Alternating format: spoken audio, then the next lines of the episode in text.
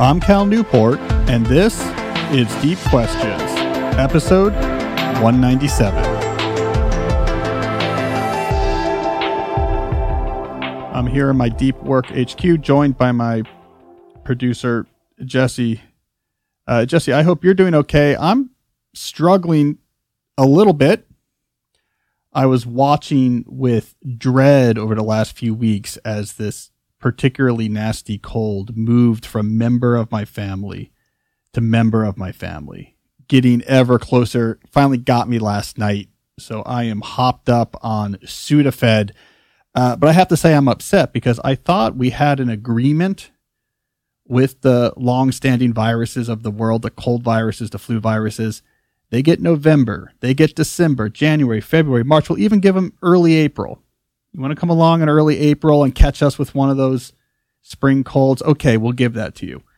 But mid-May, like, we're too late. This is not the agreement. This is too late for these cold and flu viruses to be circulating. Now, look, the new coronavirus, the SARS-CoV-2, that gets a pass for now. It's still new. It hasn't settled into its seasonal pattern yet. So, you know, it's allowed to do what it does whenever. But the long-standing ones, like what I have now, I thought we had an agreement. So I'm upset about that. Is there no time left? There's actually a theory about that. So my sister's an ER doc, and she was saying in this area, they're seeing flu late. Flu's lasting later than normal. And so one of the ideas, and we're all expert epidemiologists today, right? Because we saw things on Twitter and read articles in the Atlantic, so we can all be experts on this. But one of the theories going around is in this area, when Omicron hit in January, so all of the sort of dual income Zoom remote workers that live around here started getting coronavirus for the first time. They really pulled back on activities, and that would have been the period where you really would be kicking off flu and cold. So like that whole season got delayed a little bit. I don't know if that makes sense, but that's one possible explanation. The other one is that God hates this podcast. So this is his way. Well, at least the sun's coming out now in our area. It's beautiful. It's beautiful. The whole point is you're supposed to be able to enjoy physically beautiful weather without a cold. Oh, well. But we persist. We move on. I don't want to use the word hero lightly, but I would say I am perhaps one of my generation's greatest heroes for podcasting through a cold. Let's do a little bit of news and announcements. I think I can officially announce now, Jesse, that I am writing a new book. We have the deal in place for actually two new books. It's not yet, I guess, signed. Contracts in the publishing world take a long time to actually work through all the details. The lawyers get involved, but we're drafting the announcement for the trade presses this morning. So I figure that's as good a time as any to make the announcement. So Slow Productivity will be the next book I publish. I think early 2024, sort of winter, early spring 2024. That will be followed by The Deep Life. So I'm really going to take my time on that one. That's going to be a little bit more journalistic. So Slow Productivity followed by The Deep Life. Those will be my next two books here in the U.S. that will be once again with Portfolio imprint over at Penguin Random House. So Jesse, are you fired up? Yeah, I'm back in it. I'm writing. Here's what I'm doing. Let me give a little bit of nuts and bolts here. So what's my procedure? What's going on with this? Because I figure I want to give some updates about the book writing. I was finishing a book when I started the podcast, but this is really the first time I've fully working on a book from start to ending since the podcast began. So I figured this would be a good chance to give some check-ins for the listener about my process and how it's going. So I'll say right now, because my semester is over at Georgetown, I'm in summer, I'm writing every day, writing every morning with the exception of Saturday. So I talked about this on a previous episode, that this would be my schedule. I am implementing that schedule. Every morning I write. I'm interleaving right now, loosely speaking, two different chapters. So just again, to give you an insight into my writing process, the Slow Productivity book will have two parts. There's a first part that's more expository, setting up the issue and the need for a new philosophy. And the second part is focusing on the principles of slow productivity, which are to do fewer things, working at a natural pace while obsessing over quality. So this is the deep work structure. I'm interleaving first chapter of the part one, first chapter of that part two. So I'm going back and forth between the two. So I'm working on one till I get to a milestone, then working on another till I get to a milestone, switching back to the other. So I'm going to go back and forth. I'm working on those two chapters in parallel. So I'm about 4,000 words into that first chapter of part two. Next week, I'll be probably turning my attention to that first chapter of part one until I reach a natural stopping point, then return to the part two chapter. So that's what I'm doing right now. I will say the chapter in part one, I'm overlapping some of the research I need for that with the latest piece I'm writing for the New Yorker. So I'm getting some double duty out of a New Yorker piece I'm working on now. That opens a lot of doors. It's easier to get interviews. And so that piece, I'm working on the research for that now with my research assistant. And then I'll switch to writing that. So just to give you a sense of how it goes. So I'm often maybe interleaving at most two chapters, writing 1 to 4 hours a day. And we will see how that unfolds. But I got to say, Jesse, I'm happy to be back into it. You know, I had that spring that was full of administrative work. Yeah. This is the opposite. And I think you can guess which one I'm happier about. So do you work on the Deep Life book at all too? No. Okay. So I am immersing myself in slow productivity. Now, you got to keep in mind, I'm handing in this manuscript early 2023. Yeah. And there's a long production process for books. So that is when I'll turn my attention to the new book pretty hardcore. Do a lot of authors sign two books at once? Not really. This is one of my hallmarks, I suppose, but it's not super common. I did it for my last two books as well. So Digital Minimalism and A World Without Email, which was with the same imprint at Penguin, that was a two-book deal. And then I'm doing a two-book deal now. It's not standard. It's not super rare. The basic idea, it's not like there's gamesmanship here. The basic idea, and this is the way my literary agent talks about it, is that if you have two ideas that you really love, well, you might as well sell them both at the same time because there's overhead to selling books. It's a pain, logistically speaking, to put together proposals. I've been working on these proposals since last July. Did you have the ideas when you were working on Digital Minimalism and A World Without Email? I mean, I really started working seriously on these ideas about 1.5 years ago. So it takes me a long time. But I really liked both of these ideas. I mean, again, just to peek a little bit behind the covers, I've been focused primarily on the Deep Life. Yeah. That's what had emerged from the podcast, and it was resonating, and the pandemic was changing people's mindsets. Very important topic. I want to do that book right. But as I was working on that, slow productivity arose as a concept on the podcast, also on my blog, on my interview I did with Ferriss, some other things, and it really caught something that was going on in the moment. And so at some point I said, you know what, I want to write both of these things. Slow productivity is very much of the moment. I want to do that first. It's probably a shorter book. And so I was like, well, sell them both. So it's not, again, there's not a huge strategy to it beyond if you have two ideas you love, you might as well sell them both. Because then you don't have to worry about that whole process again. You can just write. And when you're done with one book, you can just switch to the other. You don't have to spend a year trying to get a proposal together, take it on, shopping it. So I like it. I like the stability. I like to know this is what I'm doing for the next 5 years. I mean, to me, that's important. But again, it's not exceedingly rare, but it's also not super common to do two-book deals. So our friend Ryan Holiday, who's on the same imprint. So we all publish in the same places. He's also a portfolio author. He's in the middle of he's one book into a 4-book deal. Right. So, you know, it's all relative. Now in his case, it makes sense for there to be 4 because he's doing one for each of the cardinal virtues. So that kind of makes sense. With one last question, with your research assistant, how does that work? Have you been working with the same one for a long time, or you've met him? Yeah. Remember Caleb? Oh. By the studio. He's coming by next week. Yeah, this is a part-time. We're just sort of trying it out. So you haven't worked with him before? Yeah, he was actually a student of mine from back in the day. He did a master's degree at Georgetown, and I've done some research with him. And he's just interested. You know, it's just something he's interested in. So he helped me with an article that is actually a cool New Yorker piece. It's a long one. I haven't done a long one in a while. That we're it's in copy editing right now. So stay tuned for that. I'll talk about it when it's out, but he helped me do some background on that. And so he's helping me on this new piece as well. Have you had a research assistant before? No, but it's great. Yeah, you get like a lay of the land. It's really useful. Yeah, it doesn't stop me from obviously reading in depth a lot of sources, but it gives me the lay of the land and helps me find what to read. I'm enjoying it. Yeah. Yeah. That's cool. So we'll see. He's stopping by the studio next week after we record to talk through some research thing. Yeah. So you'll see Caleb again. So anyways, that's going on. So I'm excited about it. I'm writing, I'm rock and rolling. Makes me happy. Even more important, at least according to the response we get from our listeners about different topics, I am replacing my upstairs air conditioning system. All right. I know people were waiting to hear this update.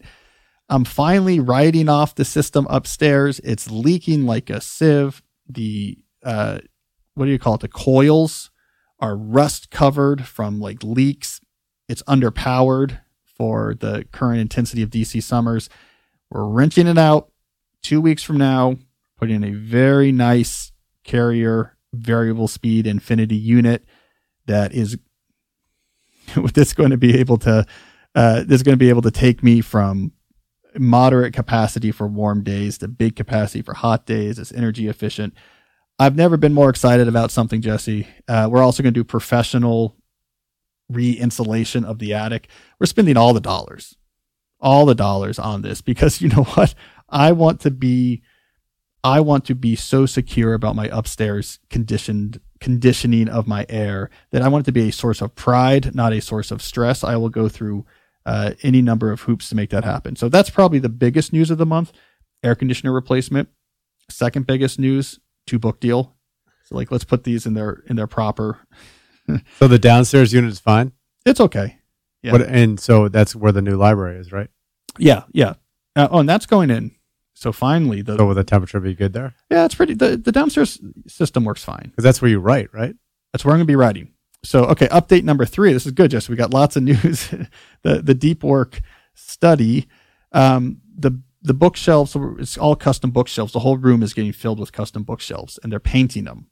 And I think they're coming next week, the carpenter, to start actually installing them. So I am really excited about that.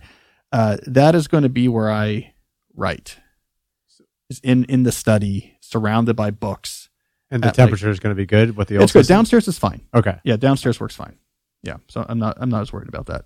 So that's exciting. So the deep work study, we will film some videos from there once that's up and running. Jesse and I have some ideas that we'll do some short videos from inside the sort of inner sanctum of my writing world. Right now, honestly, I'm doing a lot of writing outside. The weather's great.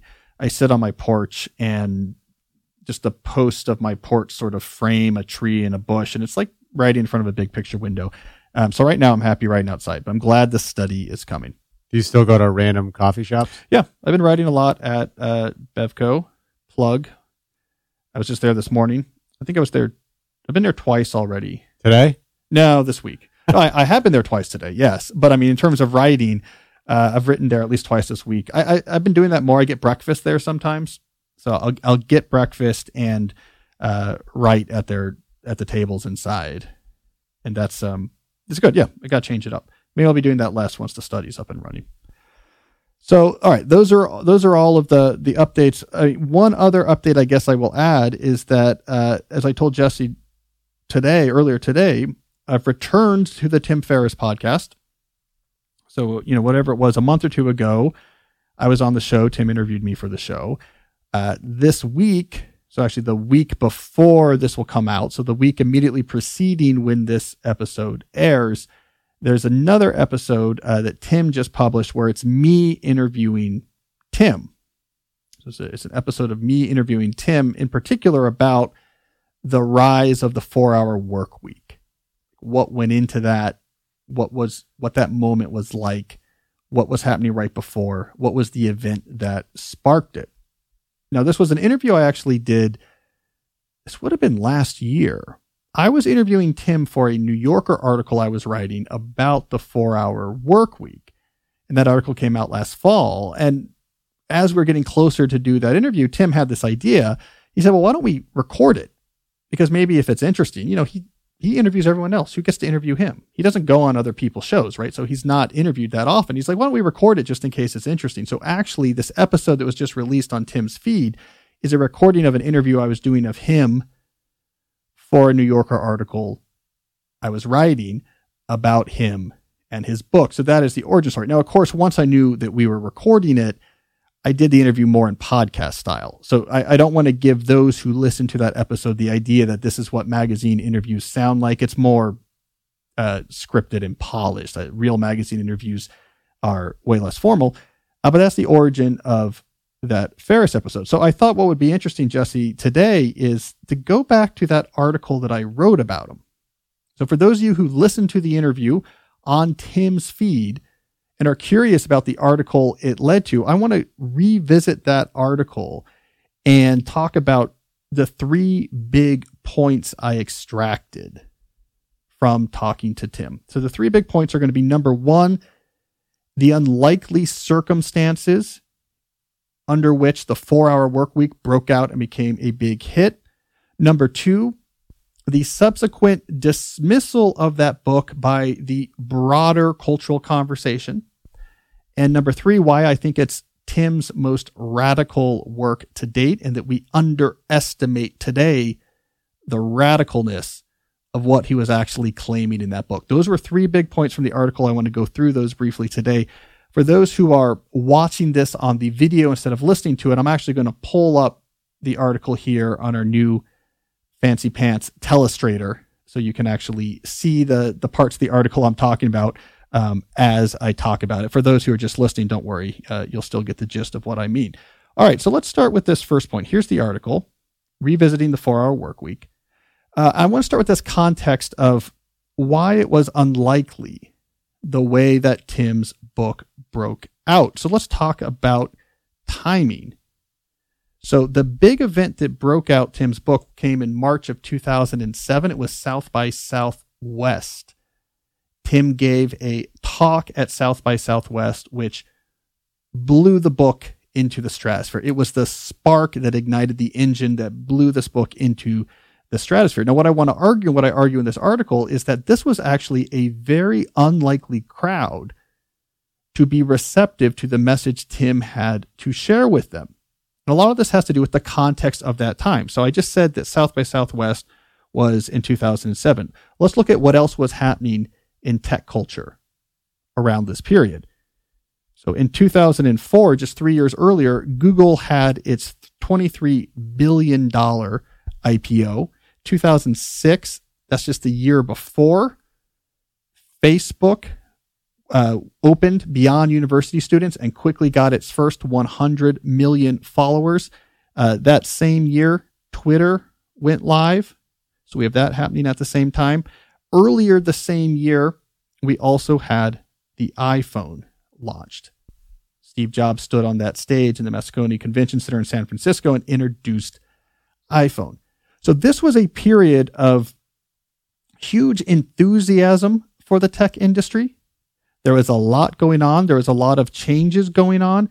And the culture emerging during this period was definitely one of moving fast, breaking stuff, hustling, getting things done, not sleeping. This was a period of, we are changing the world. The culture is changing.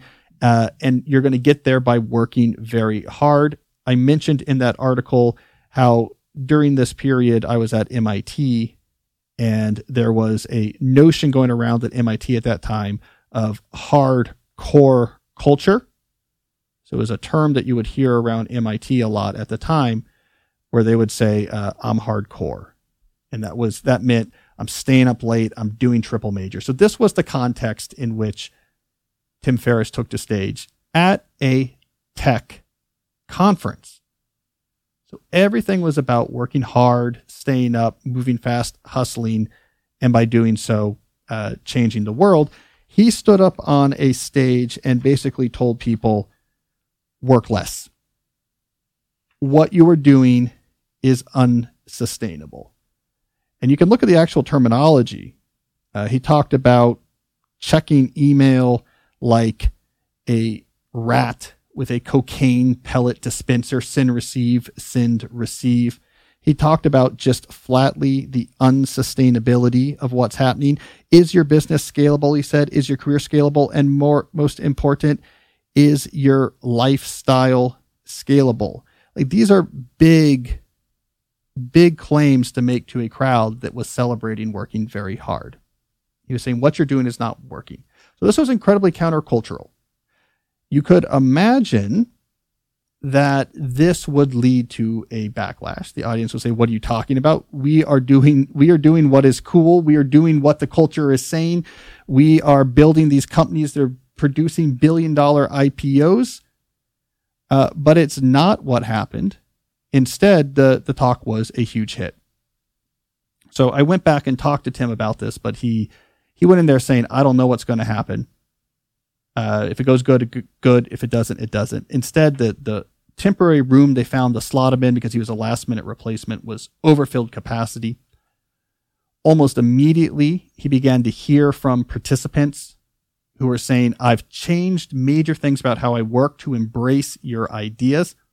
A bunch of the tech bloggers, influential tech bloggers who were there by Southwest, began interviewing Tim. This is what really sparked the growth of his book. These interviews with influential tech bloggers spread the idea throughout Silicon Valley. He quickly expanded to take over that market segment with his book. Once he had that imprinter of Silicon Valley is all about this new guru, that is what gave it the foundation to expand to the culture much wider, to much wider audiences, and made that book a perennial bestseller. It was on the New York Times bestseller list more or less continually, with some exceptions, for 7 years to follow after that. So it was unlikely that speech would do well, but it did. So here's the, I'm going to highlight this in the article, but here's the big observation about that. Here, I stumbled with my pen. Okay. In retrospect, an overflow crowd of tech sector enthusiasts embracing Ferriss's message was a warning shot, an early indication that the mode of work emerging in a hyper-connected, always-on, hustling modern office had flaws. So it was a big deal, I think, that audience received his talk so well. What it told us is there's a problem. There's a problem with the way we work. If even these people at the core of Overwork Celebration are embracing Ferriss, there's something beginning to spread. There is a cancer in our work culture that we have to be careful about. So I think that was really telling. Now, the interesting thing that happened is the book, of course, did very well. It sold a lot of copies. It was, I found a reference where it was featured on the NBC hit show, The Office, where the Darryl Philbin character said at some point, 4-hour work week. So he was referencing it. So the book became very popular, but the underlying cultural message, the way we're working is not working. It is not sustainable. This idea that we should be so locked into this frantic scrambling from the age of 22 till the age of 65 doesn't work. We could completely rethink the role work plays in a deeper, more fulfilling life.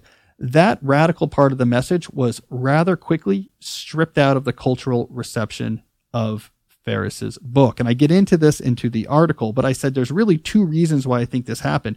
One, Ferriss was quickly reassociated with hacks, optimizing productivity. And this book quickly became categorized in the minds of people who encountered it or heard about it as a book about extreme productivity hackery. Now, I don't want to imply that this is an unfair assessment of Ferriss's work, because Ferriss himself, as he told me when I interviewed him, was interested in hacks. Now, he doesn't use that terminology. He talks about minimal viable inputs to get a desired output, but he was really interested in that. And after the 4-hour work week, he went on to write books like The 4-Hour Body, which was much more specifically targeting optimization and hacks. You want to get bigger arm muscles in a minimal amount of time, do this exercise, eat this food. So he is really interested in hacks. The intro to his podcast is all about optimizing performance. So he quickly got recategorized as a productivity hack optimization type guy. That's different than a challenging the very nature of work type guy, rethinking what is a sustainable life in a world of digital knowledge work.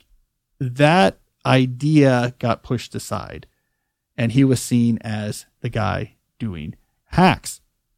As I point out in the article, By the time Darryl Philbin on the NBC show The Office held up the 4-hour work week and said 4-hour work week, at that point, that plot in The Office was actually Darryl trying to do more work so he could get a promotion to a more grueling manager job. So by the time we got to 2011, what we would say is the peak of the influence of the 4-hour work week, the way it showed up on that NBC show was actually in direct contradiction to the underlying message of the book, which is to work less, to change the role of work in your life, to make it smaller, more autonomous, something you control, something you deploy towards making your life happier. By the time we get to 2011, it's, oh, this book must be about how I get more done. The exact opposite about what the book is about. I thought that was a very telling example. The other explanation I give for why I think we lost the main message is that we weren't ready for it. We weren't ready for it at that time. So if we think about 2007, 2008, what's going on right then? We are in that pre-Great Recession moment when everybody's making money, that you buy mortgages, you buy stocks, whatever you're doing would seem to, any type of activity seemed to be alchemizing into money. Everyone had cash. This was this bubble period before the big recessionary crash. That was not a period where people were really open to a message of work less. Activity was generating money. Everyone was doing well. No one wanted to hear it then. And then we had the big crash. Well, after you have a huge crash and everyone's scrambling just to find a job, just to make employment, they also did not want to be rethinking work. So that timing was such that our culture wasn't ready for it.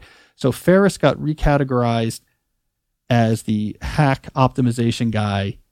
His underlying subversive message about rethinking the role of work got ignored. So that brings me to why I wrote the article for The New Yorker, which is I had just spent months writing this column for the magazine that was all about the impacts of the pandemic on the world of work and how we think about work. And I was categorizing the various ways that people were rethinking the role of work in their lives and trying to make it something that supported a life well lived, the deep life, not just something you do for the sake of doing. And in that context, you would assume that Ferriss's book would be a major text. It sold millions of copies. It gets at exactly that point, but it was never brought up in the discussions that I was involved in. And I think that is why. Because by the time we get to 2021, 2022, Ferriss's subversive message had been largely eliminated from the cultural understanding of his book. So I want to bring it back now and just make this point, give credit where credit is due. The underlying point that Ferriss had, that using new technologies, the internet, automation, etc., that you can find a way to make a good living with work that happens on your terms and well south of a typical 40-hour work week, that you do not have to work for 40 years and then retire. You can actually go back and forth between adventures and retirement and then make it enough money to survive. This type of subversive countercultural message is radical, and he was making a radical point. It got forgotten, but I want to bring it back. He was of that generation, probably the first at this argument that a lot of people are making now, that maybe the role of work in our lives can be something different than it actually is. So that article, in some sense, was a hat tip to Tim because I thought he was being unfairly ignored. He actually was way ahead of the game on a problem that everyone now seems like now agrees exist. I mean, did you read it, Jesse? 4-hour work week. Was this something you came across at the time? Or is this something that, do you know Tim through that book? Or do you know Tim through like the podcast or a more recent incarnation? I'm always curious now that I read this article, how various people encounter him. I knew about him before the podcast. So I think I read some of the book. You had read some of it. I read some of the book before the podcast, but then I started listening to his podcast like pretty early on. Yeah. Right. So I think there's a lot of people now who know him primarily through the podcast. Yeah. Yeah. Because I remember, so the 4-hour work week was a phenomenon at the time. But again, I think the pivot towards hacks and optimizations and 4-hour body and 4-hour chef really, I don't know what you would call it, but kind of corralled his audience into a big stream of people, but put up pretty thick walls on either side of that audience. And it sort of insulated him from the more mainstream awareness. My memory of 4-hour work week was Ramit Sethi, who's a friend of mine, who's a friend of Tim. So it's sort of a shared connection. I remember Ramit calling me in 2007 and saying, I have this friend, Tim, and he wrote this book and you have to read it.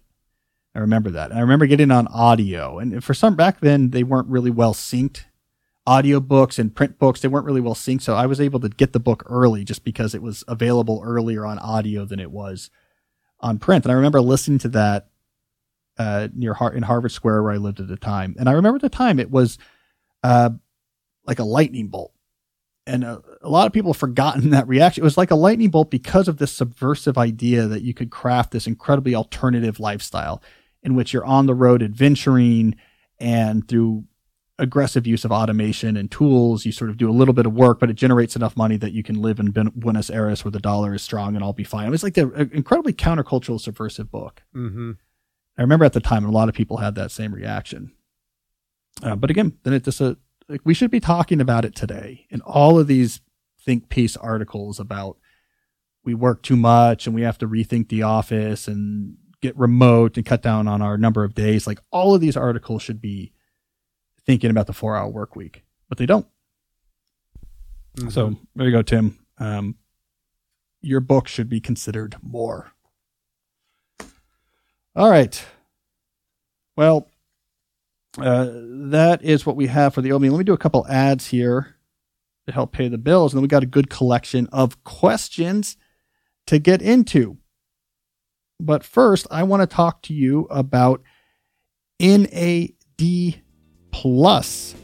is found in every single cell of your body and is responsible for creating energy and regulating hundreds of cell functions.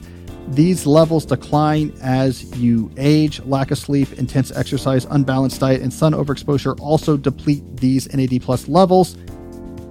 Decreased NAD+ levels are linked to faster biological aging and can slow down vital body functions. So for people like Jesse and I, who are now getting old, in our 40s, he's in his 40s, I'm about to enter my 40s, we have to start caring about these things. So the question is there anything you can do to help keep these levels from falling too far? Well, supplementation is possible if you get the right company that knows what they're doing. And this is why I want to tell you about Elysium Health's product called Basis.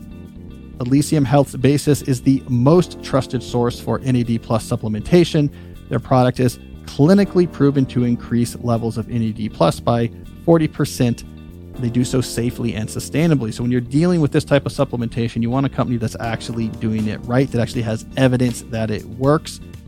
Basis does. It will help you replenish those youthful levels of NAD+ to promote healthy aging, support cellular energy and metabolism, and reduce general tiredness, to help you feel good for longer. Many Basis customers have reported, for example, experiencing higher energy, less fatigue, and more satisfying workouts. Maybe we should add to that list longer, more aggressively ambitious podcast. That's what I want out of my supplementation. So go to trybasis.com/Cal and enter the code Cal at checkout to save 10% off Basis prepaid plans, as well as other Elysium Health supplements. That's Trybasis, trybasis.com/Cal, and use that code Cal at checkout to save 10%. Thank you to Elysium Health for sponsoring this episode. All right. I also want to talk about a new sponsor of the show. Happy to have them. Wren, WREN. So here's the thing. We're all looking for ways to offset our carbon footprint. It seems these days like we are limited to either buying a Tesla or installing solar panels on our roof. I don't want to spend the money on a Tesla, and we have a weird roof. It's a very tall house with a narrow roof, so we can't put very many solar panels on there. So what can we do if, like a lot of people, we are worried about the environment and want to do our part to make a difference? This is where Wren enters the scene. Wren is focused on monthly subscriptions where you can calculate your carbon footprint, then offset it by supporting awesome climate projects that plant trees, protect rainforests, and remove CO2 from the sky. You can have a way of offsetting the carbon that you're putting out there into the environment. So for example, if you fly in a private jet all the time, for a relatively hefty monthly subscription, you can offset that. You can offset that by it. Jesse, I calculated for your 1972 Ford pickup truck what you would have to do with Wren to offset your monthly carbon footprint from that truck. And they have a plan that'll help you. It'll be about $800 a month because you're roughly putting out the emissions of a 727, a Boeing 727 half-loaded plane. But you can do it. Good to know. Yeah, you can make yourself feel better.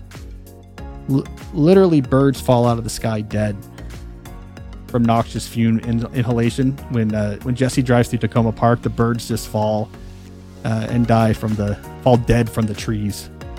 The Tacoma Parkians clutch their pearls and charge up their Teslas. No, but this is a great idea because, again, my wife and I talk about this all the time. Hey, what can we do? And we want to get beyond just small things. This gives you a way. Wren gives you a way of actually doing quantitative, measurable difference. So it's going to take all of us to end the climate crisis, though mainly it's going to take Jesse fixing his muffler. Do your part today by signing up for Wren. Go to wren.co/deep to sign up, and they'll plant 10 extra trees in your name. That's WREN.co/deep.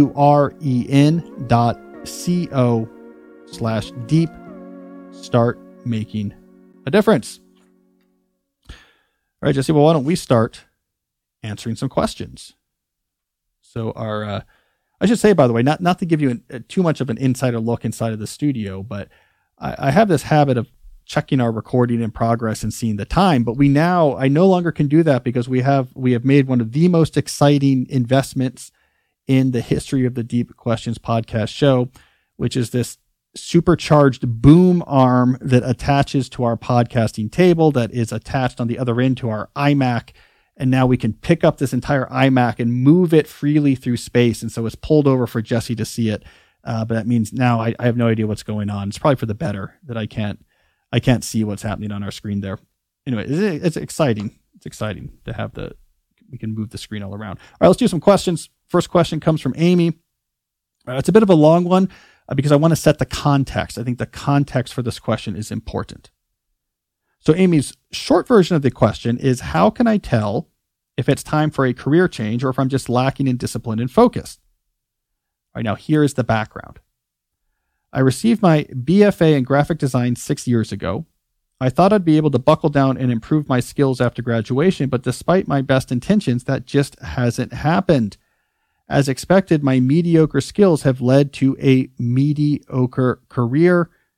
I work in the advertising department of a small daily digital publication and occasionally get to design ads, but they aren't very high quality. For some time now, I've been wondering if the problem is my struggle to make time for and actually do deep work, or if the issue is that I just don't care enough about graphic design to put in this effort. I find graphic design to be interesting, and I do get some sense of satisfaction when I make a successful design, but I wouldn't exactly say that I love graphic design. I find a lot of subjects to be interesting and could see myself being happy in some other field. All right, Amy, it's a good question because it brings up a common issue that I want to make sure that we are clearly addressing. My short-term prescription for you is you need 100 cc's of So Good They Can't Ignore You injected fast. That 2012 book of mine is probably exactly what you need to be reading right now, because I am seeing danger words in your question. Words like satisfaction, happy, interesting, when talking about your job and whether you should use another job. That is a trap. Those are vague, emotive terms. They will lead you to start to make career decisions based on emotions in the moment. You'll begin focusing more on the emotional, momentary burst you'll get just by making a change, just for doing something different. These sort of placebo, short-lived effects is not a good way to actually craft a sustainable and meaningful career. The focus, again, on vague notions of like, do I like this? Do I like something else better? What's this job offering me? Would another job make me happier? You are going to get lost in the weeds fast if you take that approach.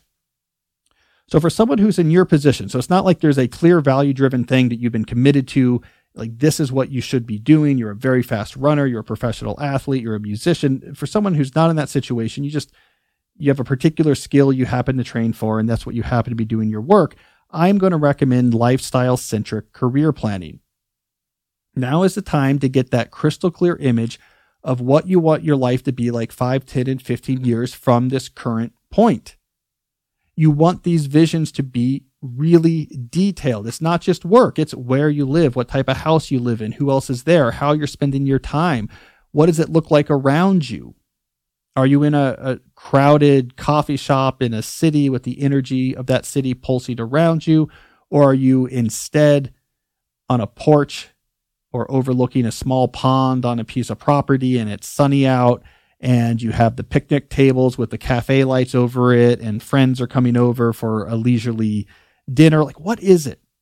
What resonates? What is the image of your life that resonates at those timescales? And then you work backwards and say, great, what are the different professional paths that would help me as efficiently as possible get to this vision?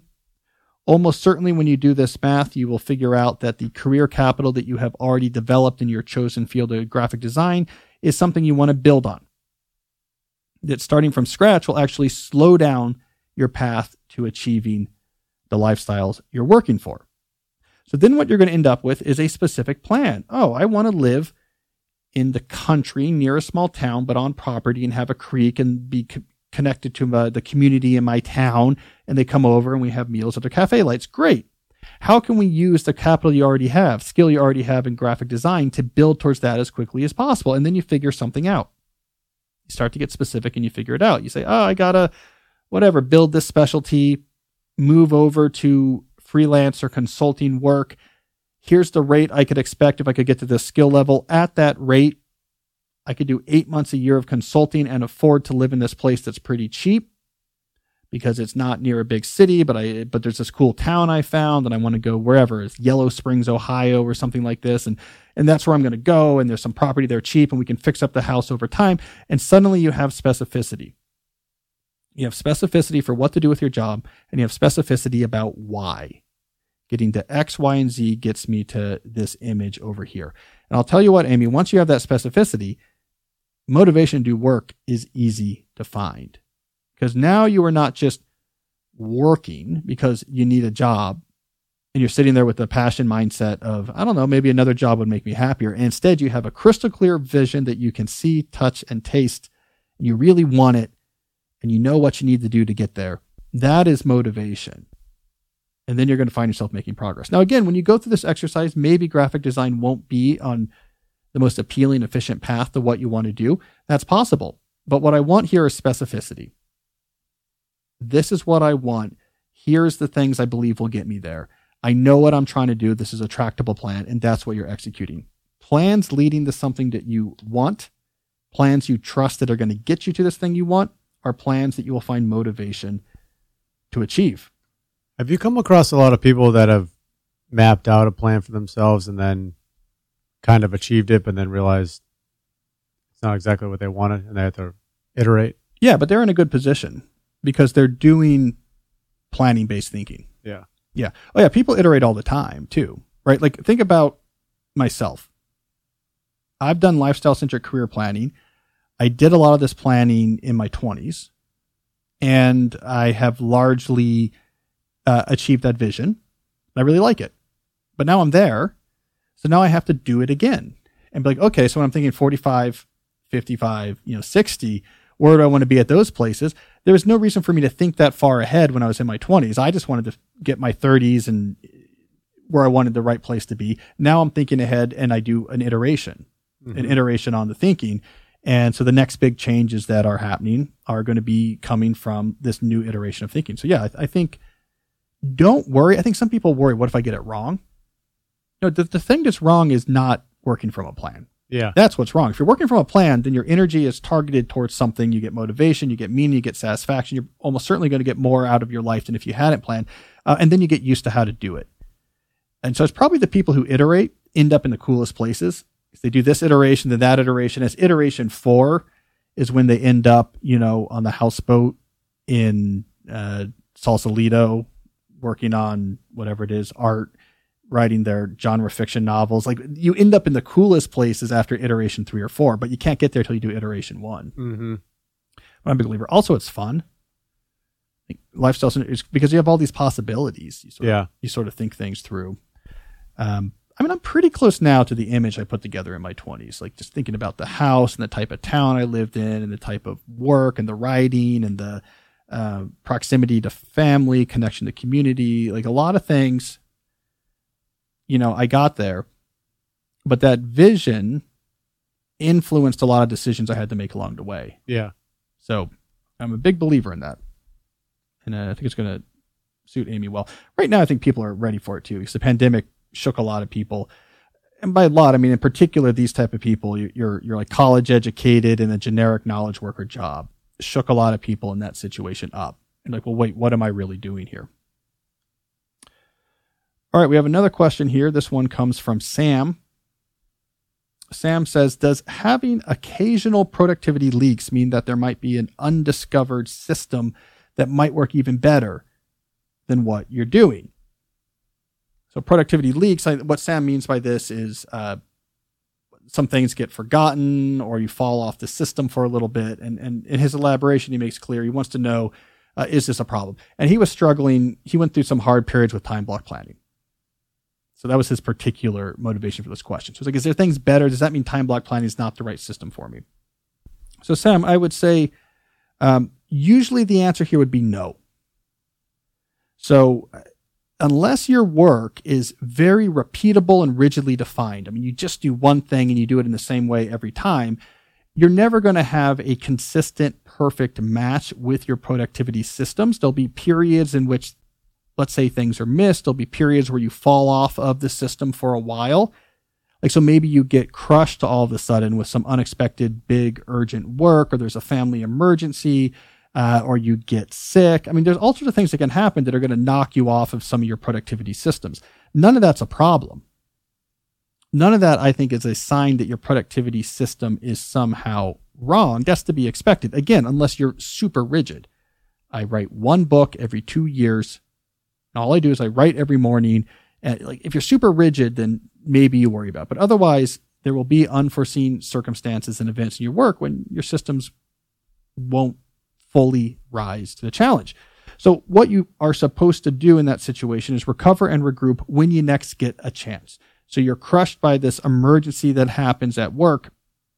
You fall off of your systems. The emergency concludes.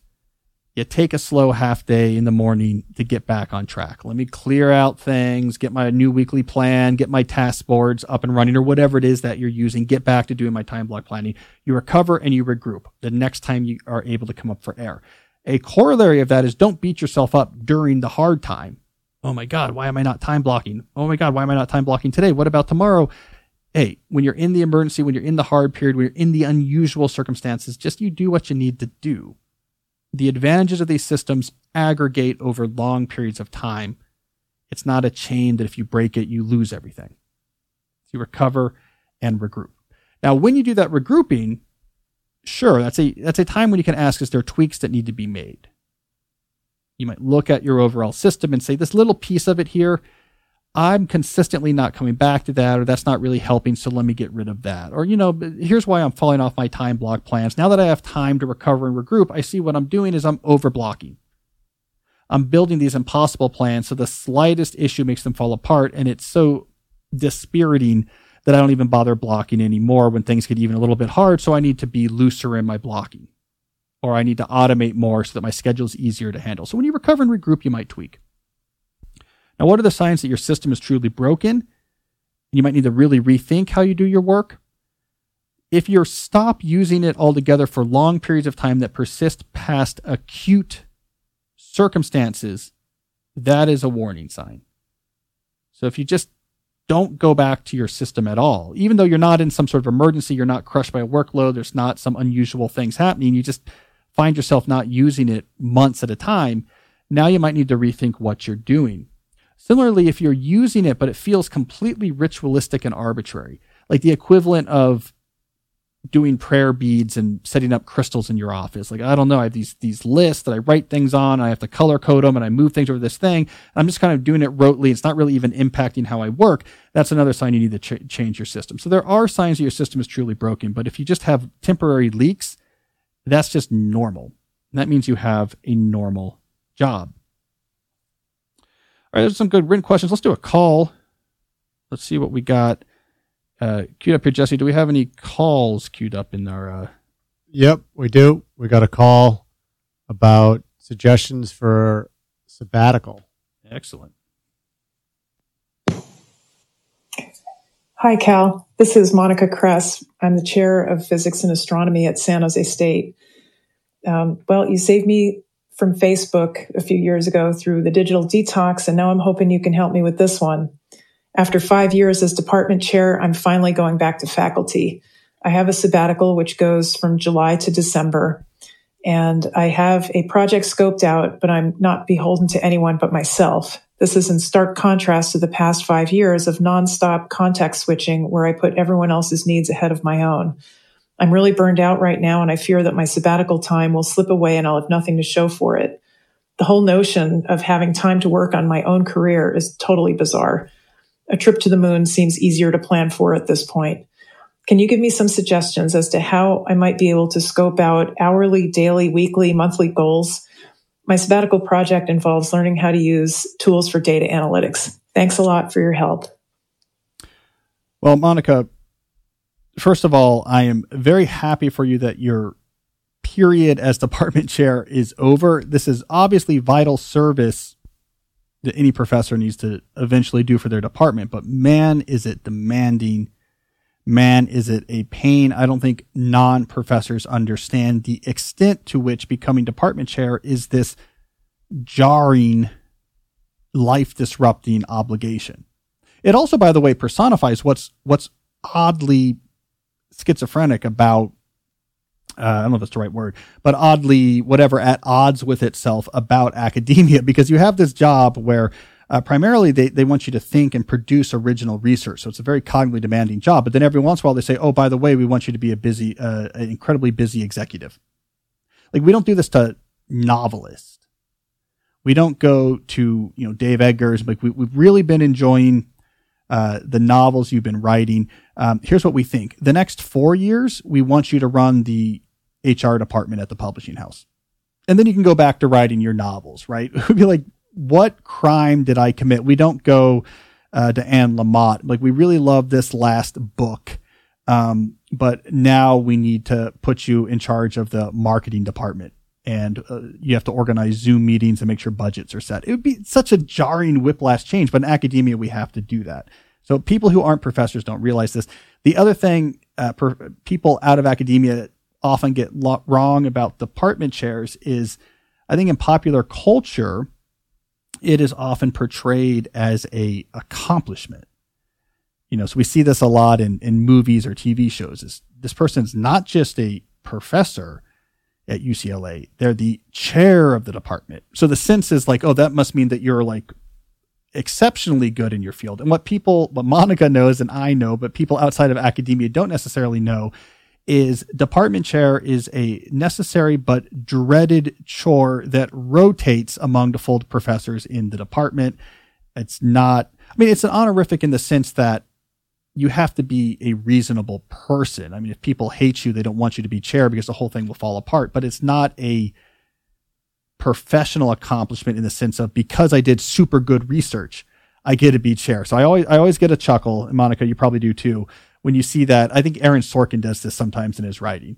He'll be like, so-and-so is the chair of the government department at Harvard, so he must really know a lot about government. And it's unrelated to your research.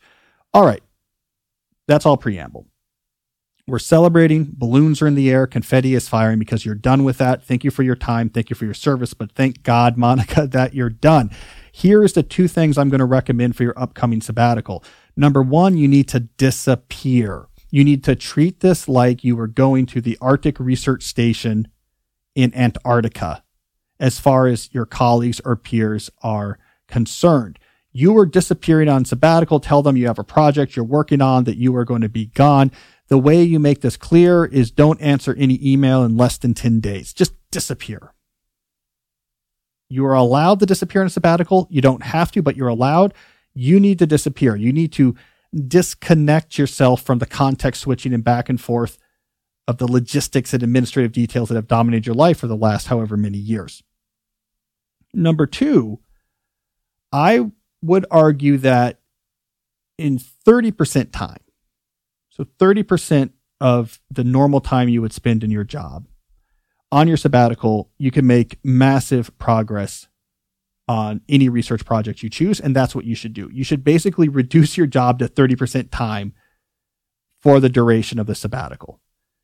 So that could mean 2 days out of the week. That could mean you work until late morning during the weekdays and not at all on the weekends. But that's what I want you to do. I want you to go down to a severely part-time job where all you basically do is research and ignore people's emails and pretend like you're on that station in Antarctica. You will get plenty of progress on your research because, by the way, that's as much time as any professor ever has to spend on their research with all their other obligations. And the rest of that time, you can recharge. You need to recharge. You need to connect back with your family and your community. You need to get back into hobbies. You need to be sparked interest by reading books for no other reason than they're interesting and watching shows for no other reason than they seem like they're smart. This is a time for you to recharge. I am prescribing that recharge period for you. All right. So three things. Yay. Two, disappear. Three, spend 30% of your time working on a project. Spend the other 70% doing nothing productive at all. I should look up when my next sabbatical is, Jesse. How many do you get? They're typically, at a research university, they'll typically be every, roughly speaking, 6 years earns you another sabbatical. I think that's right. So you do 6 years, but then the sabbatical doesn't count towards the next 6 years. So it's like every 12 semesters that you are not on leave, you get a sabbatical. At least I think that's how Georgetown works. So I might be close. And I think I'm 10 years in. I've had one sabbatical. I'm 10 years in. So you're on track to teach again in the fall, right? I have teaching leave in the fall. Okay, so that's why I was confused. But see, I don't know if that, not to get into weeds, because Monica's the only person in the audience right now who probably cares about these details. I don't know if that counts as a semester towards sabbatical or not, if I'm not teaching, but I'm otherwise, I don't know. But you can use that time to do what you would have done on a sabbatical, right? I could, yeah. And so like at Georgetown, the way it works is you could do a one semester sabbatical, and you do whatever you want, and they pay, your normal salary, everything. Or you can do a 2-semester sabbatical, and Georgetown will pay half your salary during that time. And so, for example, in the computer science department, it wouldn't be where you would see a 1-year sabbatical would be, I'm going to go to Google to work with their such and such team to do research on such and such, and Google will pay the other half of your salary because, from Google's perspective, half of a professor's salary is like roughly what they would pay for your coffee cost. It's like nothing. It's money that they would drop and say, I don't want to bend all the way over to pick it up. Like it's nothing to them, right? But it allows you to go for a year. So when I had my first sabbatical after 6 years, right after tenure, I think we were having one of our numerous kids at that time, if I remember, but I just did the one semester. Now I'm in a fortunate enough position because writing has been kind to me financially so that I could actually take the full year or more. So good. That's something to look forward to. So Monica, good for you. Disappear. All right. So I thought, Jesse, we should do a habit tune-up segment. We've been doing these off and on. I think people have been enjoying them. These are segments where I just take a piece of advice or a strategy from my productivity canon, things I've written about in my books or in my newsletter over the years, and just get into it a little bit, tune up or refresh people's understanding of that habit. So in today's habit tune-up, I want to talk about the corner marking method for taking book notes. So the general topic here is taking notes on the books you read. Now, before we get into the specifics of what I do, we've got to make it clear that there are two general schools of thought among those who think about reading. two different schools of thought about the role note-taking should play when you are reading books. Now, these are my names, but I think most people would agree with these general categories. The first is what I call the Zettelkasten school of thought. So inspired by the Zettelkasten note-taking system, this school of thought says you should always take notes on books you read, regardless of why you're reading them or what you're reading them for. You should take notes. You should capture that information into some sort of smart system so that it can be fuel for this external brain that is cybernetically augmenting your cogitation. So if you're a big Zettelkasten, for example, adherent, you would be putting notes on in Rome or in Obsidian or in, what's the other one? Notion. And they would be connected with semantic links to other notes and forming this web of knowledge that you could later pull from. There's all sorts of variations of this general philosophy. Ryan Holiday, for example, copies quotes from books on the index cards and he categorizes them in these big boxes, and he can then go back later and find index cards by boxes to get the quotes and stories he needs for his book. So it's this whole notion of this is fuel for your external brain. Get the information into some system where it can form connections, be retrievable later, but also help you generate new ideas. That's the Zettelkasten school of thought. The other school of thought on book note-taking is what I call the pragmatic school, which says only take notes on a book if you have a very specific purpose for which you're using that book. Those notes should be serving that purpose. So for example, if you think this book will be relevant for a book chapter you are currently writing, then you would take notes on that book for use in that specific book chapter. On the other hand, if you're just reading a book because it's interesting, then there's no notes to be taken. Just it's better to focus on reading as much as you can and just enjoying bathing in knowledge. That's the pragmatic method. It's very focused. I am a believer in the pragmatic method. I'm not saying it's best. I'm just saying this is what I happen to do. So let me make this concrete for you. As we talked about earlier in the show, I'm working on a new book, a book about slow productivity. I was just working on the opening to a chapter on the principle of doing fewer things. And I wanted to tell the story of Jane Austen and Andrew Wiles. Andrew Wiles is the Princeton professor who solved Fermat's last theorem back in the early 1990s. And for various reasons, their stories interleave. What I vaguely remembered of them is their stories interleave in interesting ways. And they do a good job of exemplifying the power of actually reducing the number of things on your plate as compared to other people in your same circumstance, right? So that was a general idea. So I got a biography of Jane Austen, Claire Tomlin's biography, which is excellent, by the way.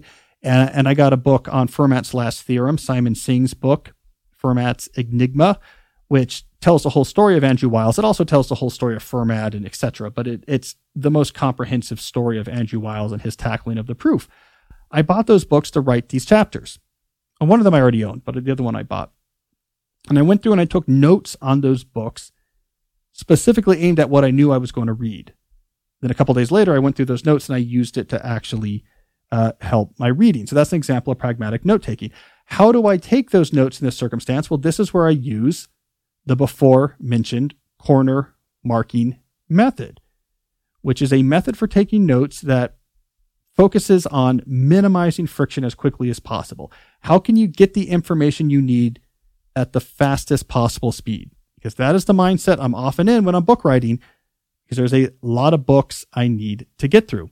So I thought what I would do here is load up our magic telestrator. So again, if you're listening, you can find this video at youtube.com/calnewportmedia. So Jesse has loaded up here just a sample page from a book. This is a page from our friend Greg McEwen's book, Effortless, and I'm just going to use the marking tools to actually show you what my marks look like. All right, so over here on the right, we see a sample page. If there's something in this page that I think is relevant, I put a slash in the corner. So imagine that slash I just drew is in the corner of the page. Why in the corner? Because when you're flipping through the book, you can quickly identify which pages have those slashes. It's right there in the upper right corner or the upper left corner. So you can very quickly identify where you have information. All right. And then what I do on the actual page is very simple. When I find something that's relevant, I'll do one of two things. I'll either bracket. So I'll bracket off a paragraph. At least I'll try to. So for those who are watching online, you can watch me struggle with the pen. So again, I'm just bracketing on the outside a paragraph that I think is relevant. I'm not writing commentary about it. I'm not writing down why I think it's important. I'm not putting a lot of notes down. I trust my brain. Then when it sees that bracketed paragraph later, it'll know why. The other thing I'll do is underline. So like here, I'm underlining if there's like a name or something that seems important, or a sentence I particularly like, or it's a sentence in the middle of a paragraph. I don't want to bracket a whole line. When I just get the sentence, I'll underline it. That's really about it. Now, there's two other exceptional things I will do with corner marking. Since I know why I'm taking notes, I know why I'm taking the notes. If there is a passage that I think is just a home run, perfect type of thing I'm looking for, it's not background, not example, but like this is what I'm looking for, I'll put a star. And for those watching at home, we'll see that I drew a perfectly symmetrical star there and are impressed by my graphic design skills. And then I'll often then star the corner. So now when I'm flipping through, if I see a star in the corner, then I say, oh, that's the page with the really good stuff. So I can get to that really quickly. And the only other thing I'll sometimes do in corner marking is occasionally I'll be looking at an argument I think is important that I want to remember. Often arguments in books will be in multiple parts. It'll say, here are the three reasons why, whatever, this method doesn't work. And so in that case, I'll actually draw numbers next to those reasons where they show up. So then I can very quickly know that all these things I've numbered are part of the same argument. So we have a 1 somewhere and a 2 somewhere else, etc. Okay, that's it. So it's dead simple with no commentary, nothing copying to another system, no note cards going into a box. Now, I can tell you from experience, I'm on my 8th book now. Your brain remembers things. So if you flip through these things and you see underlined passages, you see bracketed passages, you see numbered pieces of arguments, your brain is really good at being like, oh, that's really interesting. How can we use that? How is that relevant? And it figures it out. Right? You don't have to treat your future brain like it's going to somehow be significantly impaired and need to be helped along a lot. If you're writing a chapter about doing fewer things and you come to a bracketed off paragraph in, a Jane Austen biography about the way that her sister Cassandra and her mother were helping her taking chores off her plate after they moved to Charlton House in the early 19th century, why that's relevant. You don't have to write a note to yourself about it. So it's a very low friction approach, but it works very well. So over 2 days, I read the Austen book. I marked it up. Then a couple days later, I was writing.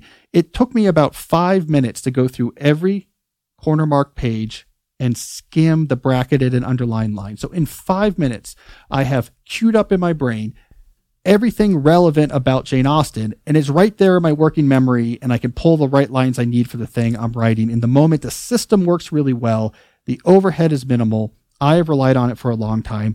The only other cool thing I'll say about this system is that if you mark up a book for one project, and I know this from experience, and you come back to that book many years later, probably what you marked is still the most relevant stuff for whatever you're working on. It's the stuff that's interesting to you and the type of things you normally work on. So I will often go back to already marked books and go through and say, this is all the cool stuff I need anyways, and it'll be relevant to another project I do. Now, something people are worried about is defacing books. I want you to get over that. All right. Books are incredibly efficient, but rich, compressed collections of knowledge. The whole point, and I'm talking nonfiction here, the whole point is to make use of that knowledge, to make functional the knowledge in that book. So adding your markings is part of you decompressing, extracting, and putting into use all of the knowledge captured in this codex. Now, what if you mark up a book for one reason and now you have a completely different reason why you need the book and these marks are no longer relevant? Here's my suggestion. Get ready to clutch your pearls. Buy another copy of the book. We treat books too preciously. You're not buying a car here. It costs $15. You should buy more books. I have already bought, let's make this concrete. For this one chapter I'm writing in Slow Productivity, I have already bought 7 books as part of my research for this, and I am 3 out of 6, so about halfway through. So I'll probably end up buying, 10 books, maybe an even dozen. That's $300 or $400 well spent if I get 10,000 really good words out of it. I mean, well, for the price of lunch at Panera, you could have the polished, compressed wisdom of a scholar who spent 20 years working on a topic. I mean, it's the best bargain in town. We should buy more books. And obviously, as an author, I have a bias here, but we should buy books, mark up books, buy other copies of books. I'll buy second copies of books. I'll have multiple copies in different formats of books. I'll own it, get rid of it, buy another copy. We should have books being a much richer part of our life, a much more common part of our life. We shouldn't worry so much about having too much books or keeping the books really precious. They're meant to be used, so mark them up. So do you do, it's all hardcover, hard copy books? Whatever. I mean, so you mean versus Kindle or hard copy versus paperback? Versus Kindle. I prefer to have the physical, because the corner marking method is very efficient. Yeah. I'll do Kindle. How would you go about? You just look at your note, your right. So in bookmarks. Yeah. So in Kindle, you can highlight using your finger, and then you can export. So when you're done highlighting a book, you can export, and it will actually send to the email address that's associated with your Kindle account a PDF that has everything you highlighted, actually pretty nicely formatted. Right. So it's actually kind of nice, right? Couple problems with it though. The 25% or something. Well, so some books will correlate Kindle locations with page numbers in an actual printed edition. Some don't. So I do not like, and my copy editors and fact checkers do not like, when I'm trying to cite something from a book and all you have is a Kindle location, right? So I think that's problem number one. Some books don't have this problem. Some do. I mean, there's ways around it. Like not to give away secrets of the trade, but I know like New Yorker fact checkers often, because they don't want to buy every book you used. And I used to send them photos of the page or whatever. They use Google Books often. So you can use Google Books and search for the particular line, and you basically will get a image of the page. And you can see like, oh, this is exactly the way the line looked in the book. So there's a way you can go from, let's say, Kindle highlighted quotes and actually get the page number. But it's nice just to have it. 2, I use my library like a library, so I like to be able to pull things off. I do this all the time. I pull things off the shelf and use it for different projects. That's harder with Kindle. I mean, I know a lot of people are more minimalist about books. Like, why do we drag all these books around and they just take up so much space and they're heavy? I actually use my library like a library. I'm constantly pulling books off of it. So I like having the artifact, but I'll do Kindle, especially if I don't want to wait. I'm like, oh man, I got to write this right now. And I think this book has a chapter in it I need. I'll just buy the Kindle thing so I can have it. By the way, it's not uncommon for me to then buy a hardcover paperback version of a book I had in Kindle. I'll get some notes out of it. I'm like, this is useful. And I'll buy the book so I have it for my library as well. So again, I'm happy to buy a book multiple times. Do any of these books that you're reading count for your May books? I'm not reading them... I'm not counting any of them towards the May books. Like for the Austen biography, I'm turning the speed knob up and down. So I'm kind of skimming, and then I slow down when things are really relevant, and then I speed back up. Now that's enough for me to have a pretty nuanced understanding, I would say, of like Austen's life and the social and economic circumstances in which she lived and the dynamics of her family. Like I now know a lot about Jane Austen, but I didn't read every detail, so I don't count it towards the May book. For the Fermat's book, I was just reading the chapters about Andrew, so I don't count it towards the May books. So, but if I read every page, then I will. When you're doing if I'm going to read a dozen books for this chapter, I'm not going to read every line of those books. You're going to be in and out. You're going to skip chapters. You get really good at variable speed skimming. And if you do it well, you can learn a ton. You get a lot of context pretty quickly. All right. Well, anyways, that's the habit tune-up. We got a couple more questions here. But first, let me briefly mention another sponsor that makes this show possible, and that is ExpressVPN. If you use the internet, which a lot of kids these days do, you need to have a VPN provider. The way a VPN works is instead of connecting directly from your device to some site or service, you first connect to a VPN server.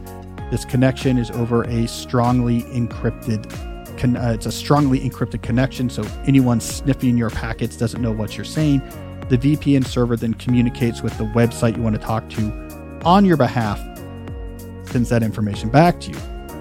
So now when your internet service provider is trying to figure out who are you talking to and potentially selling that data, which they do.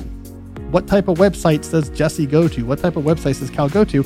They have no idea. All they see is that you have an encrypted connection to a VPN server. They have no idea what you're telling that VPN server to do. They don't have any idea who that VPN server is talking to on your behalf.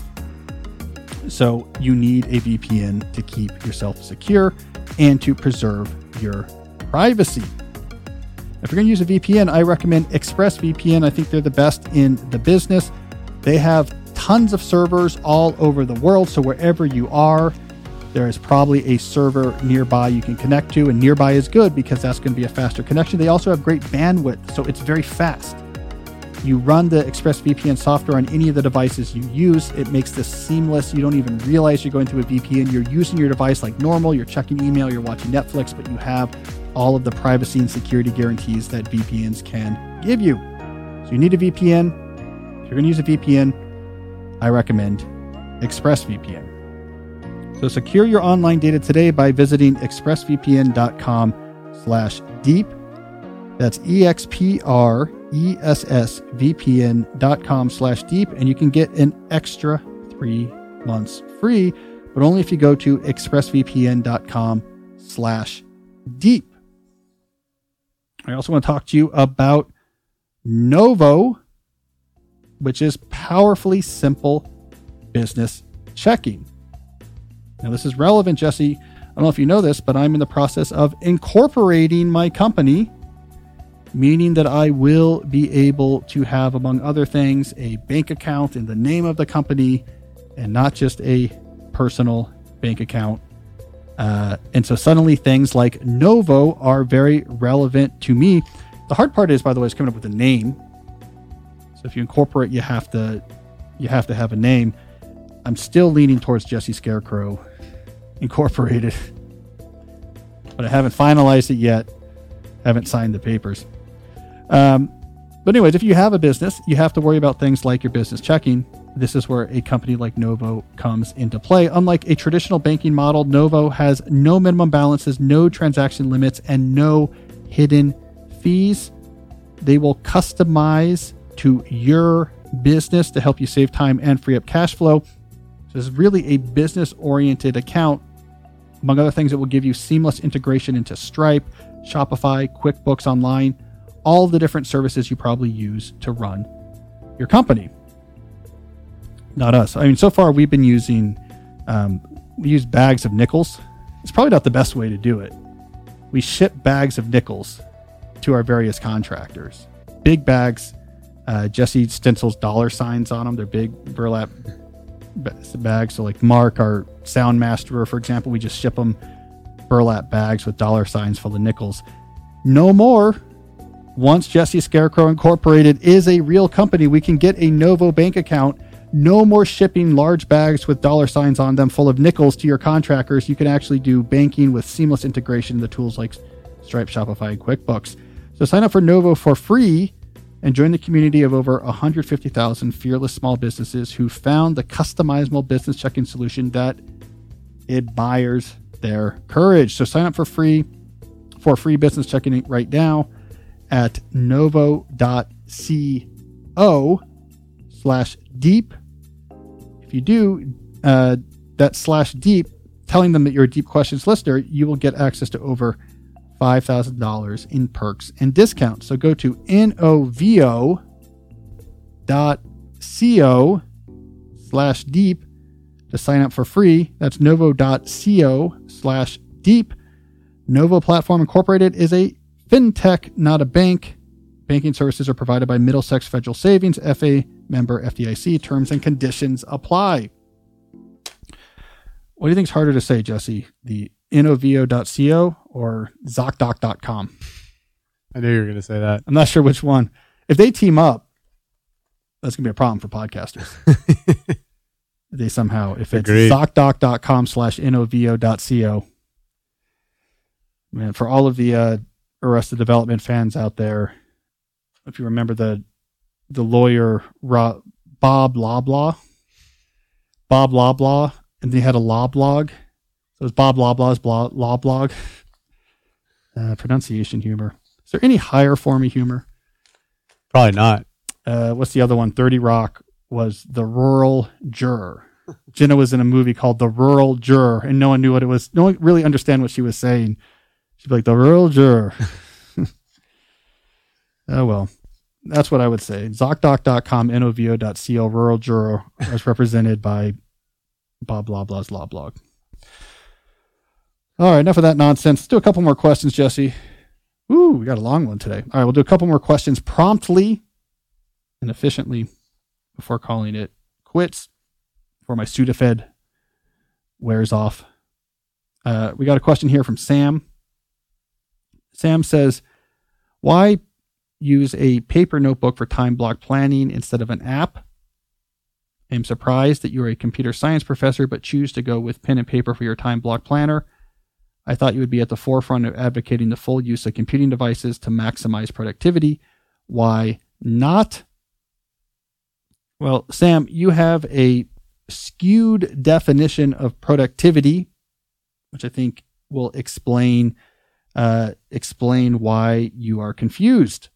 See, when I think about productivity, what I think about is the ratio between the time I put in and the amount of valuable output I produce, where valuable output is defined uniquely to me. And for me, it has a lot to do with high impact, important writing, articles and books.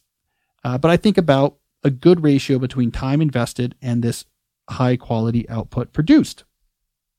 So there are certain productivity tools that have a huge impact on that productivity. In other words, they allow me to get a lot more out of my time. Fixed schedule productivity gives me that. Underneath the covers of fixed schedule productivity, time block planning significantly increases the amount of high quality output I'm able to produce for those fixed hours I work. Multi-scale planning helps me with that because I can be focused on multiple time scales to make sure I'm working on the right things, not spending too much time on the wrong things. These are big productivity wins because we're talking about 10 articles instead of 5, 3 books in a 5-year period instead of 2. Really big increases to what you're able to produce. What you're talking about is minor efficiency gains.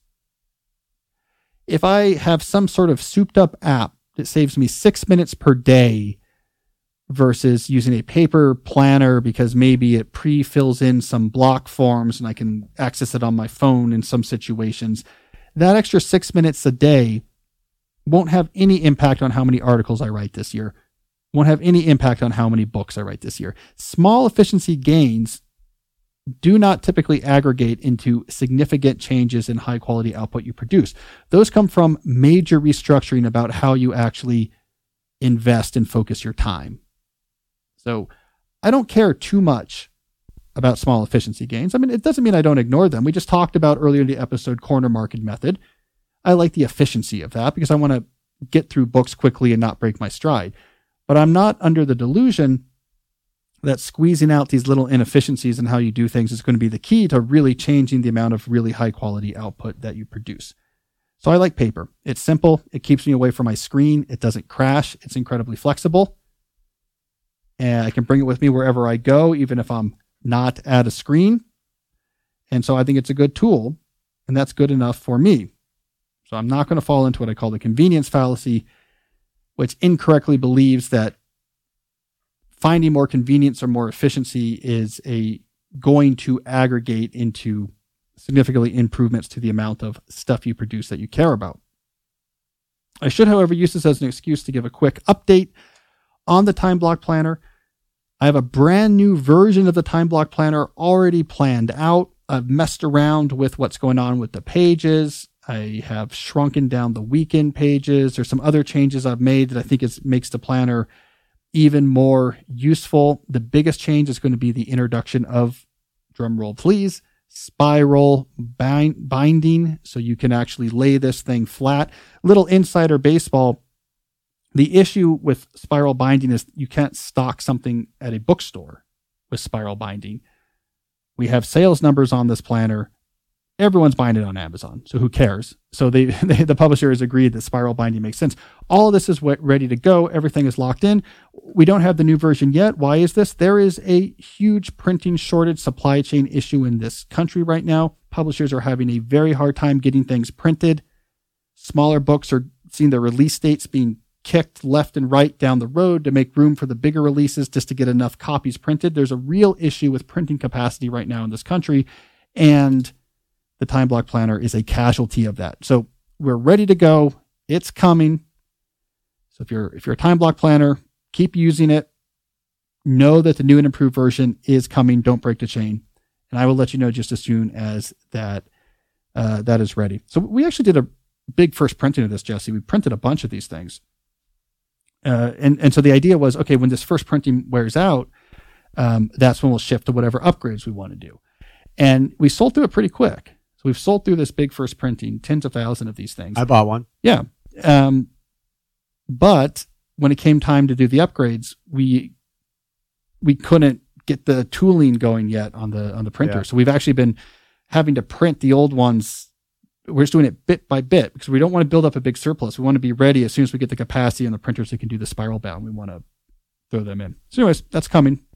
I will continue to improve that planner. But if you use it, know that you're among tens of thousands of people who have been. And if you don't know what we're talking about, go to timeblockplanner.com. There's a really nice video on there I filmed that explains the whole thing. All right, let's do one more question.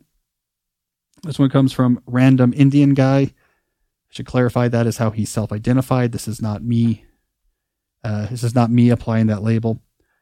Random Indian Guy asks, how should someone persevere through sessions of deep work? After going through about halfway through my sessions, boredom sets in and it becomes very tiring. Right? There's two possible things that can help you here. One is if you want to just get more stamina in your existing sessions, make sure that you have a clear artifact that the session is trying to produce. I talk about this in my book, Deep Work. It really helps you focus if you're producing a certain thing. It's an outline. It's a draft of a chapter up to the certain point. It's a collection of notes in a nice format that you're going to send to your collaborators. But you have a clear artifact that you're building towards completion. When you're trying to complete something with a clear notion of this thing is done, and this is what I'm trying to get done in a session, that focuses the mind and helps you actually get longer into your session. Two, ritual helps. So again, if you have rituals that you do before each session to put your mind into a deep work mindset, then you're more likely to go farther. So you have the special spot you just use for deep work. You do a walk ahead of time. You brew the special tea. Whatever works for you, rituals can make a difference. The other point I want to make, though, is it's also possible that even if you do all of those things, you're going to struggle to get through your whole sessions. If that is the case, this means your sessions are too long. Your sessions are beyond your current cognitive capacity for concentration. It would just be like if you said, I want to run 5Ks, but I only make it, 1.5K before my legs give out. The right answer is you need to train more. And that would be the case here. So you can do interval training or productive meditation. These are all ideas I get into in deep work. So interval training is where you literally sit there with a watch and you say, I'm going to do deep work until this time is done. And you make that time be a little bit of a stretch. And if you break concentration and look at your phone or a computer before that time is up, you have to restart. And you stretch yourself to hit that time.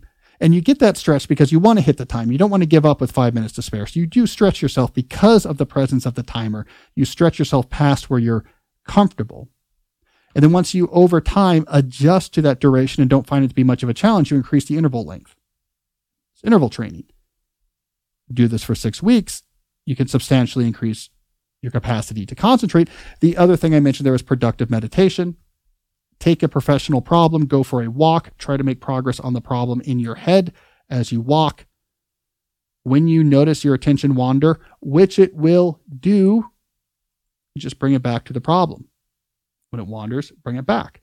Now you have a natural endpoint to this when the walk is done, but you don't want to stop early. So for that whole duration of the walk, you keep bringing your attention back. That too is like calisthenics for your mind. In particular, it's focusing on your working memory, your ability to maintain complex elements in your working memory and work with them in interesting configuration and combinations and grow off of them. Both of those things, just like doing time on the track will help your running time, will increase the amount of time you can comfortably concentrate. All right, so artifacts and rituals. This will help you have better sessions. If you still don't like what you can do, train. Interval training and productive meditation is your best bet. What's your ritual look for before your writing sessions now?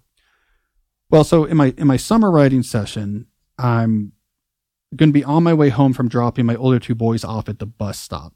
So their bus picks them up right around 8 o'clock. The bus stop's about 10 minutes from our house.